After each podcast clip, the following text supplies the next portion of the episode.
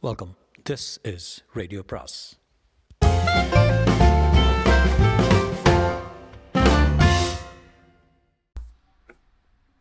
பொன்னியின் செல்வன் அத்தியாயம் நாற்பத்தி ஏழு பேய்ச்சிரிப்பு. இளவரசரும் பூங்குழலியும் யானை மீது ஏறிச் சென்ற பிறகு பின்தங்கியவர்களுக்கு என்ன நேர்ந்தது என்பதை நாமும் நேயர்களுக்கு சொல்ல கடமைப்பட்டிருக்கிறோம். யானைக்கு மதம் பிடித்து விட்டது என்று சேனாதிபதி கூச்சலிட்டதை கேட்டு மற்றவர்களும் அப்படியே முதலில் நம்பினார்கள். யானையை பின்தொடர்ந்து குதிரைகளை வேகமாக விட்டுக்கொண்டு போக பார்த்தார்கள். ஆனால் அது இயலுகிற காரியமில்லை. யானை இரவுத்துறை அடைந்ததும் அவர்களுடைய பிரயாணம் தடைப்பட்டு விட்டது வழக்கம் போல் எல்லாருக்கும் முதலில் சென்ற வந்தியத்தேவனுடைய குதிரை அக்கடல் துறையில் இறங்கி பாய்ந்து சேற்றில் அகப்பட்டு கொண்டது. மிக்க சிரமப்பட்டு அதை வெளியேற்றினார்கள். ஆனாலும் குதிரை இனி பிரயாணத்துக்கு தகுதியில்லை என்று ஏற்பட்டது. சேனாதிபதி பூதி விக்ரமகேசரி இன்னது செய்வதென்று தெரியாமல் தலையில் அடித்து கொண்டார்.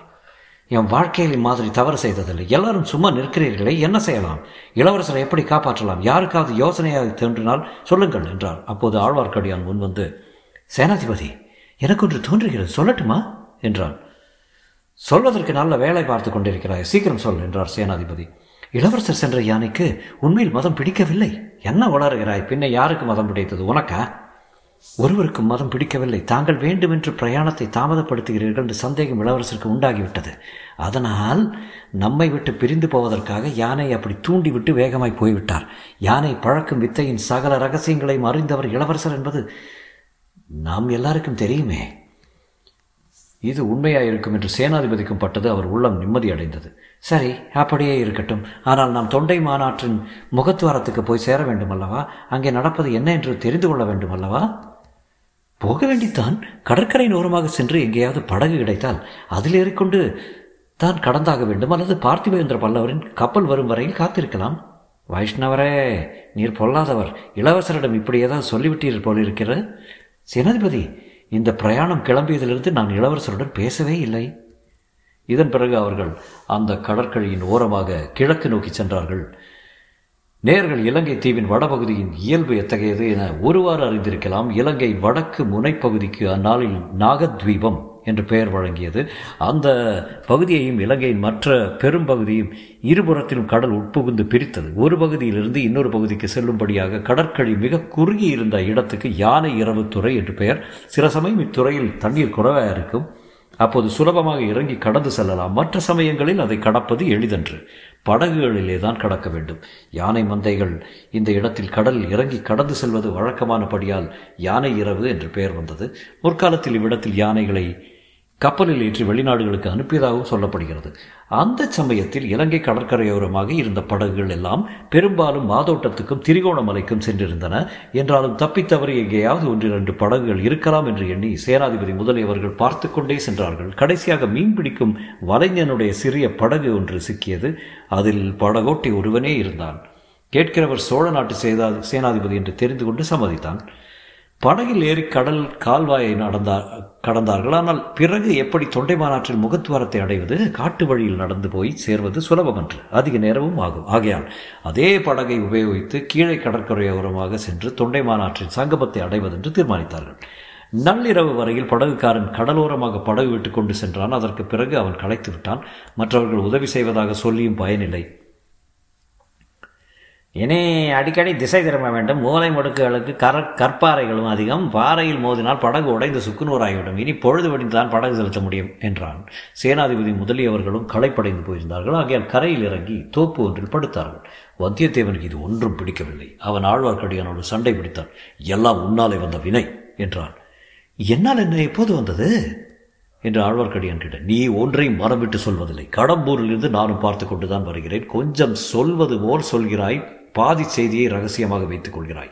இளவரசர் யானை மேல் ஏறியதன் நோக்கம் உனக்கு தெரிந்திருக்கிறதே. அதை என்னிடம் முன்னமே சொல்லியிருந்தால் நானும் அந்த யானையின் மேல் ஏறி இருப்பேன் அல்லவா? இவ்வளவு கஷ்டப்பட்டு தேடி பிடித்த இளவரசரை இப்போது கை நழுவ விட்டு விட்டோமே.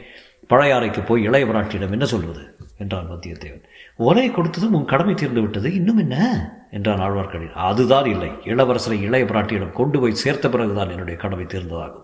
நீயே அதற்கு குறுக்கே நிற்பாய் போல இருக்கிறதே இல்லையப்பா இல்லை. நான் குறுக்கே நிற்கவில்லை. நாளைக்கே நான் சேனாதிபதியிடம் விடைபெற்றுக் கொண்டு என் வழியே போகிறேன். உன் காரியம் முடிந்துவிட்டது. இளவரசரை பிடித்து கொடுத்தாகிவிட்டது என்று போக பார்க்கிறாயிருக்கு உன் பேரில் எனக்கு எப்போதுமே கொஞ்சம் சந்தேகம் இருந்தது. இப்போது அது உறுதியாகிறது. இவ்விதம் அவர்கள் சிறிது நேரம் சண்டை பிடித்துக் கொண்டிருந்த பிறகு தூங்கி போனார்கள். நன்றாக களைத்திருந்தபடியால் அடித்து போட்டவர்கள் போல தூங்கினார்கள். பல பலவென்று பொழும் பொழுது விடியும் சமயத்தில் படகு வலிக்கும் சத்தம் கேட்டு ஆழ்வார்க்கடியான் முதல் விழித்து கொண்டான். அவன் எதிரே தோன்றிய காட்சி அவனை திடுக்கிட செய்தது. கடலில் கொஞ்சம் தூரத்துக்கு அப்பால் பாய்மரம் விரித்த மரக்கலம் ஒன்று நின்று கொண்டிருந்தது. அது பயணப்படுவதற்கு ஆயத்தமாக நின்றதாக நன்கு தெரிந்தது. அந்த மரக்கலத்தை நோக்கி கரையிலிருந்து ஒரு படகு போய் கொண்டிருந்தது. அதில் படகுக்காரனை தவிர மூன்று பேர் இருந்தார்கள். அந்த படகு முதல் நாள் மாலை தங்களை ஏற்றி வந்த படகுதான் என்று தெரிந்து கொள்ள ஆழ்வார்க்கடியானுக்கு அதிக நேரம் பிடிக்கவில்லை. அந்த மரக்கலம் இங்கிருந்து திடீரென்று கிளம்பிற்று என்பதையும் அவன் விரைவிலே ஊகித்துக் கொண்டான். அவர்கள் படுத்திருந்த இடது பக்கத்தில் கடல் பூமிக்குள் குடைந்து சென்றிருந்தது. மரங்கள் அந்த இடத்தை ஓரளவு மறைத்திருந்தன. அந்த குடாவிலே தான் அமரக்கல் அம்மரக்கலம் நின்றிருக்க வேண்டும் பொழுது வேண்டும். பொழுது விடிந்ததும் புறப்பட்டிருக்க வேண்டும். அந்த மரக்கலம் யாருடையது? எங்கிருந்து வந்தது? எங்கே போவது? படகு எதற்காக கப்பலை நோக்கி போகிறது? அதில் இருப்பவர்கள் யார்? இவ்வளவு கேள்விகளும் ஆழ்வார்க்கடியனுடைய மனத்தில் மின்னலை போல தோன்றி மறைந்தன. சேனாதிபதி சேனாதிபதி எழுந்திருங்கள்! என்று கூவினான். சேனாதிபதி வந்தியத்தேவனும் மற்ற இரு வீரர்களும் திடுக்கிட்டு விழுந்தெழுத்தார்கள். முதலில் கடலில் சென்ற பாய்மரக் கப்பல் அவர்கள் கண்பட்டது. சேனாதிபதி ஓ அது சோழ நாட்டு கப்பல் தான். பழுவேட்டரையர்கள் அனுப்பிய கப்பலாகவே இருக்கலாம். இளவரசர் ஒரு வேளை அதில் போகிறாரோ என்னவோ. ஐயோ தூங்கி போய்விட்டோமே. என்ன பிசகு செய்தோம்? என்றார். பிறகு படகு எங்கே? போய் கப்பலை பிடிக்க முடியுமா என்று பார்க்கலாம் என்றார். அதற்குள் படகு சென்று கொண்டிருப்பதும் அவர் கண்ணில் படவே அடடே அதோ போகிறது. நாம் வந்த படகல்லவா? அதில் ஏறி போகிறவர்கள் யார்? அடே படகுக்காரா? நில் நில்! என்று இறைந்தார். படகுக்காரன் காதில் விழுந்ததோ என்னமோ தெரியாது. அவன் படகை நிறுத்தவில்லை. மேலே செலுத்தி கொண்டு போனான். இதையெல்லாம் பார்த்து கொண்டு கேட்டுக்கொண்டு இருந்த வந்தியத்தேவன் அந்த கப்பலில் இளவரசர் போகிறார் என்று சேனாதிபதி கூறியது அவன் செவி வழியாக புகுந்து மனத்தில் பதிந்தது. அதற்கு பிறகு வேறு எந்த நினைவிற்கும் அவன் மனத்தில் இடம் இருக்கவில்லை. அவன் செய்ய வேண்டியது என்னவென்பதை பற்றித்தான் ஏதேனும் சந்தேகம் உண்டா? அவன் கால்களுக்கு கட்டையிலிட வேண்டிய அவசியம்தான் உண்டா? இல்லவே இல்லை. அடுத்த நிமிஷத்தில் அவன் கடலில் பாய்ந்து இறங்கினான். அலைகளை தள்ளிக்கொண்டு அதிவேகமாக சென்றான். நல்ல வேளையாக கடலோரத்தில் அங்கே தண்ணீர் அதிகம் இல்லை. ஆகையால் அதிசீக்கிரத்தில் வெகு தூரம் போய்விட்டான். படகின் அருகிலும் சென்று விட்டான். தண்ணீரின் ஆழம் திடீரென்று அதிகமாகிவிட்டது. தத்தளிக்கும் நிலைமை ஏற்பட்டது. ஐயோ! நான் மூழ்கி சாகப் போகிறேன். என்னை காப்பாற்றுங்கள் என்று கத்தினான் படகில் யாரோ சிரிக்கும் சத்தம் கேட்டது. பிறகு சிலர் சிலர் பேசும் குரல் கேட்டன. படகு நின்றது. படகுக்காரன் குறிந்து கை கொடுத்தான். வந்தியத்தேவன் படகில் ஏறி உட்கார்ந்தான். படகு மேலே சென்றது. படகில் இருந்தவர்களை வந்தியத்தேவன் ஆராய்ந்து பார்த்தான். ஒருவன் தமிழ்நாட்டனே அல்ல. அரபு நாட்டான் போல காணப்பட்டான். அவன் எப்படி இங்கு வந்தான் என்று வியப்புடன் மற்ற இருவரையும் பார்த்தான். அவர்கள் முகத்தில் பாதியை மறைத்து முண்டாசு கட்டி கொண்டிருந்தார்கள். ஆனால் தமிழ்நாட்டவர்கள் என்று தெரிந்தது. அது மட்டுமன்று. பார்த்த முகங்களாகவும் காணப்பட்டன. எங்கே எங்கே பார்த்தோம் இவர்களை? ஆ நினைவுக்கு வருகிறது. பார்த்திவேந்திர பல்லவனுடைய தம்பளையில் இருந்து திரும்பி வந்தவர்கள் அல்லவா இவர்கள்? ஆழ்வார்க்கடியான் இவர்களை தானே இளவரசரை கொல்ல வந்தார்கள் என்று சொன்னான். ஓஹோ இவர்களில் ஒருவனை வேறொரு இடத்தில் கூட பார்த்திருக்கிறோமே மந்திரவாதி ரவிதாசன் அல்லவா இவன்? ஆந்தை கத்துவது போல கத்திவிட்டு பழவூர் ராணியை பார்க்க வந்தான் அல்லவா இவன்? சரி சரி. இளவரசர் கப்பலில் இருப்பது தெரிந்துதான் இவர்களை ஏறி அதில் ஏறிக்கொள்ளப் போகிறார்கள். ஆஹா இளவரசர் போகும் வழியில் இது ஒரு அபாயமா? நாம் அவசரமாய் ஓடி வந்து இந்த படகை பிடித்து ஏறியது எவ்வளவு நல்லதாய் போயிற்று. படகு போய்க் கொண்டிருந்தது மரக்கலத்தை நெருங்கிக் கொண்டிருந்தது. படகில் இருந்தவர்கள் மௌனம் சாதித்தார்கள். வந்தியத்தேவனால் மௌனத்தை பொறுக்க முடியவில்லை. பேச்சு கொடுத்து பார்க்க விரும்பினான். நீங்கள் எங்கே போகிறீர்கள்? என்று கேட்டான். தெரியவில்லையா? அதோ நிற்கும் கப்பலுக்கு போகிறோம் என்றான் மந்திரவாதி. பாதி மூடியிருந்த வாயினால் அவன் பேசிய குரல் பேயின் குரலை போலிருந்தது. கப்பல் எங்கே போகிறது? என்று வந்தியத்தேவன் கேட்டான். அது கப்பலுக்கு போன பிறகு தெரிய வேண்டும் என்றான் ரவிதாசன். மறுபடியும் படகில் மௌனம் குடிகொண்டது. வெளியில் கடலின் ஓங்கார நாதம் சூழ்ந்தது. இப்போது மந்திரவாதி ரவிதாசன் மௌனத்தை கலைத்தான். நீ எங்கே அப்பா போகிறாய்? என்று கேட்டான். நானும் கப்பலுக்குத்தான் போகிறேன் என்றான் வந்தியத்தேவன். கப்பலுக்கு போய் பிறகு எங்கே போவாய்? அது கப்பலில் ஏறிய பிறகுதான் தெரிய வேண்டும் என்று பாடத்தை திருப்பி படித்தான் வந்தியத்தேவன். படகு கப்பல் அருகில் சென்றதும் சென்றது. மேலே இருந்து ஒரு ஏணி கீழே இறங்கியது. அதில் ஒவ்வொருவராக ஏறிச் சென்றார்கள். ஏணி மேலே போவதற்குள் வந்தியத்தேவன் அதில் தொத்தி கொண்டான். கப்பலின் மேல் தளத்தில் ஏதோ பேச்சு நடந்தது. அவனுக்கு புரியாத பாஷையாக துணித்தது. வந்தியத்தேவன் இன்னும் துரிதமாக ஏணியின் மீது ஏறி கப்பலின் தளத்தில் குதித்தான். குதித்த உடனே எங்கே இளவரசர்? என்று இறைந்து கொண்டு சுற்றுமுற்றும் பார்த்தான். சுற்றிலும் அவன் பார்த்த காட்சி அவனுடைய இரும்பு நெஞ்சத்தையும் சிறிது கலக்கிவிட்டது. அவனை சுற்றிலும் பயங்கர ரூபமுள்ள அரபு நாட்டு மனிதர்கள் நின்றார்கள். ஒவ்வொருவனும் ஒரு ராட்சசனை போல தோன்றினான். எல்லாரும் அவனை வெறுத்து பார்த்து கொண்டு நின்றார்கள். அவனுடைய கேள்விக்கு யாரும் பதில் சொல்லவில்லை. ஏதோ பெரிய தவறு செய்து விட்டோம் என்ற உணர்ச்சி வந்தியத்தேவன் உள்ளத்தில் உதித்தது. இது சோழ நாட்டு கப்பல் அல்ல இருக்க முடியாது. இதில் உள்ளவர்கள் தமிழ் மாலுமிகள் அல்ல பெரிய பெரிய குதிரைகளை விற்பதற்காக கொண்டு வரும் அரபு நாட்டு மனிதர்கள். இந்த கப்பலில் இளவரசர் இருப்பது இயலாத காரியம். அவசரப்பட்டு வந்து ஏறிவிட்டோம். தப்பிச் செல்வது எப்படி? கடலோரத்தில் நின்று குனிந்து பார்த்தான். படகு போய்க் கொண்டிருந்தது. படகுக்காரா நிறுத்து என்று கூவிக்கொண்டு கடலில் குதிக்கப் போனான். அச்சமயம் ஒரு வஜ்ரத்தை நிகர்த்த கை பின்னால் இருந்து அவனுடைய குரல் வலையை பிடித்து ஒரு இழுப்பு ஒரு தள்ளு. வந்தியத்தேவன் கப்பல் தளத்தின் மத்தியில் வந்து விழுந்தான். அவனுக்கு உக்கிர ஆவேசம் வந்து விட்டது. கொதித்து எழுந்து அவனை தள்ளி அவன் அது முகவாய் கட்டையில் ஓங்கி ஒரு குத்து விட்டான். அந்த ஆறு அடி உயரமுள்ள அராபியன் தனக்கு பின்னால் நின்றவனையும் தள்ளிக்கொண்டு படார் என்று விழுந்தான். வந்தியத்தேவனுக்கு பின்னால் பயங்கரமான உருமல் சத்தம் கேட்டது. நல்ல சமயத்தில் திரும்பி பார்த்தான். இல்லாவிட்டால் அவன் முதுகில் கத்தி பாய்ந்திருக்கும். திரும்பிய வேகத்தோடு கத்தியை தட்டிவிட்டான். அது டனார் என்ற சத்தத்துடன் கப்பலில் விழுந்தது. அங்கிருந்து தெரித்து போய் கடலில் விழுந்து மறைந்தது. மறுகணம். வந்தியத்தேவன் நாலாபுரத்தில் இருந்தும் பலர் வந்து பிடித்தார்கள். பிடித்தவர்கள் புரியாத பாஷையில் ஏதேதோ பேசினார். பேசிக்கொண்டார்கள். அவர்களுடைய தலைவன் அதிகார குரலில் கட்டளையிட்டான். உடனே மணிக்கயிறு கொண்டு வந்து வந்தியத்தேவனுடைய கால்களையும் கைகளையும் கட்டினார்கள். கைகளை உடம்போடு சேர்த்து பிணைத்தார்கள். பின்னர் நாலு பேராக அவனை தூக்கி கொண்டு கீழ்த்தளத்துக்கு போனார்கள். போகும்போதெல்லாம் உதைத்து திமிரி விடுவித்துக் கொள்ள வந்தியத்தேவன் முயன்றான். அந்த முயற்சி பலிக்கவில்லை. கப்பலின் அடித்தளத்தில் கொண்டு போய் அங்கே அடுக்கியிருந்த மரக்கட்டைகளின் மீது அவனை படார் என்று போட்டார்கள். அந்த கட்டைகளில் ஒன்றோடு சேர்த்து கட்டிவிட்டு மேலே சென்றார்கள்.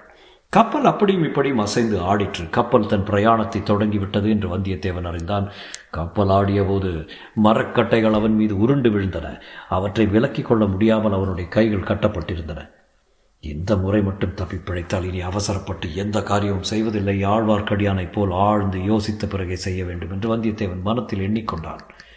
அச்சமயம் பேய் சிரிப்பது போன்ற சிரிப்பு சத்தம் அருகில் கேட்டது வந்தியத்தேவன் மிக சிரமத்துடன் சற்று முகத்தை திருப்பி பார்த்தான் அங்கே மந்திரவாதி ரவிதாசன் நின்று கொண்டிருப்பதைக் கண்டான். இதுவரை மந்திரவாதியின் முகத்தில் பாதியை மறைத்துக் கொண்டிருந்த துணி இப்போது நீக்கப்பட்டிருந்தது. அப்பனே அந்த சோழர் குலத்து புலியை தேடிக்கொண்டு வந்தேன் புலி அகப்படவில்லை ஆனால் வானர் குலத்து நரி ஆகிய நீ அகப்பட்டு கொண்டாய். அந்த வரைக்கும் அதிர்ஷ்டம்தான் என்றான். மேற்கூறிய நிகழ்ச்சிகளில் வந்தியத்தேவன் படகில் ஏறிச் சென்ற வரையில்தான் இருந்தவர்கள் பார்த்தார்கள். மரக்கலத்திற்குள்ளே நடந்தது இன்னவென்பது படகோட்டி சென்றவருக்கே தெரியாது. அவன் உடனே திரும்பி கரைக்கு வந்து சேர்ந்தான். சேனாதிபதி முதலியவர்கள் படகில் ஏறிக்கொண்டார்கள் இனி அந்த மரக்கலத்தை தொடர்ந்து போய் பிடிக்க முடியாது என்ற தீர்மானத்துக்கு அவர்கள் வந்திருந்தார்கள். ஆகையால் தொண்டை மாநாற்றின் சங்கமத்துக்கு போய் பார்க்க அவர்கள் எண்ணினார்கள். இன்னொரு கப்பல் அங்கே இருக்கலாம். அதில் ஒரு வேளை இன்னும் இளவரசர் இருக்கலாம். எப்படியும் ஏதாவது செய்தியாவது கிடைக்கும் அல்லவா? படகுக்காரனை கேட்டு பார்த்தார்கள். அவனிடமிருந்து ஒரு விவரமும் தெரியவில்லை. படகில் படுத்து தூங்கி கொண்டிருந்தேன். அதிகாலையில் யாரோ வந்து தட்டி எழுப்பினார்கள். கப்பல் கொண்டு விட்டால் நிறைய பணம் தருவதாக சொன்னார்கள். நீங்கள் விழித்தருவதற்குள் திரும்பி வந்து விடலாம் என்று போனேன். வேறொன்று தெரியாது என்றான். மேலே கண்ட வரலாறுகளில் ஆழ்வார்க்கடியான் தான் அறிந்த வரையில் ஒன்று விடாமல் இளவரசரிடம் கூறினார்கள். பின்னர் இளவரசே வந்தியத்தேவன் கடலில் குதித்து பாய்ந்து சென்றபோது அவனை தொடர்ந்து நானும் போகலாமா என்று முதல் நினைத்தேன். ஆனால் எனக்கு கடல் என்றாலே எப்போதுமே சிறிது தயக்கம் உண்டு நன்றாக எனக்கு நீந்த தெரியாது அத்துடன் அதோ போகிறதே. அந்த கப்பலை பற்றியும் எனக்கு சிறிது சந்தேகம் ஏற்பட்டது. அதில் தாங்கள் ஏறிப்போவது சாத்தியமில்லை என்று தோன்றியது. இன்னும் அந்த கப்பல் சோழ நாட்டு கப்பலாக இருக்க முடியுமா என்ற ஐயமும் உண்டாயிற்று. இதை பற்றி சேனாதிபதியிடம் கூறினேன். இருவரும் இங்கே வந்து பார்த்த முடிவு செய்வது என்று தீர்மானித்துக் கொண்டு வந்தோம். தங்களை பார்த்த பிறகுதான் எங்கள் மனம் நிம்மதியடைந்தது என்றான். ஆழ்வார்க்கடியான் கூறியதெல்லாம் கவனமாக கேட்டுக்கொண்டு வந்த அருள்மொழிவர்மர் ஆனால் என் மரத்தில் நிம்மதி இல்லை திருமலை வந்தியத்தேவன் அந்த கப்பலில் போகிறான். அவனை பழுவேட்டரையர்கள் பிடித்து பாதாள சிறையில் தள்ளிவிடுவார்கள் என்றார். அப்போது சேனாதிபதி இளவரசே அந்த கொடியவர்களின் அதிகாரத்தை எதற்காக பொறுத்திருக்க வேண்டும்? தாங்கள் மட்டும் சம்மதம் கொடுங்கள். அடுத்த பௌர்ணமிக்குள் பழுவேட்டரர்களின் அதிகாரத்தை தீர்த்து கட்டி அந்த பாதாள சிறையில் அவர்களையே அடைத்துவிட மறுகாரியம் பார்க்கிறேன் என்றார். ஐயா என் தந்தையின் விருப்பத்துக்கு விரோதமாக நான் அணுவளவும் நடந்து கொள்வேன் என்று தாங்கள் கனவிலும் எதிர்பார்க்க வேண்டாம் என்றார் இளவரசர். இந்த சமயத்தில் குதிரை ஒன்று வேகமாக வரும் சத்தம் கேட்டு எல்லோரும் திரும்பி பார்த்தார்கள். சற்று தூரத்திலே அந்த குதிரை நின்றது. முகக்கயிறு உட்கார ஆசனம் ஒன்றும் இல்லாமல் அந்த குதிரை மேல் ஏறி வந்தவள் ஒரு ஸ்திரீ என்று அறிந்ததும் அனைவரும் வியப்படைந்தார்கள். தொடரும்.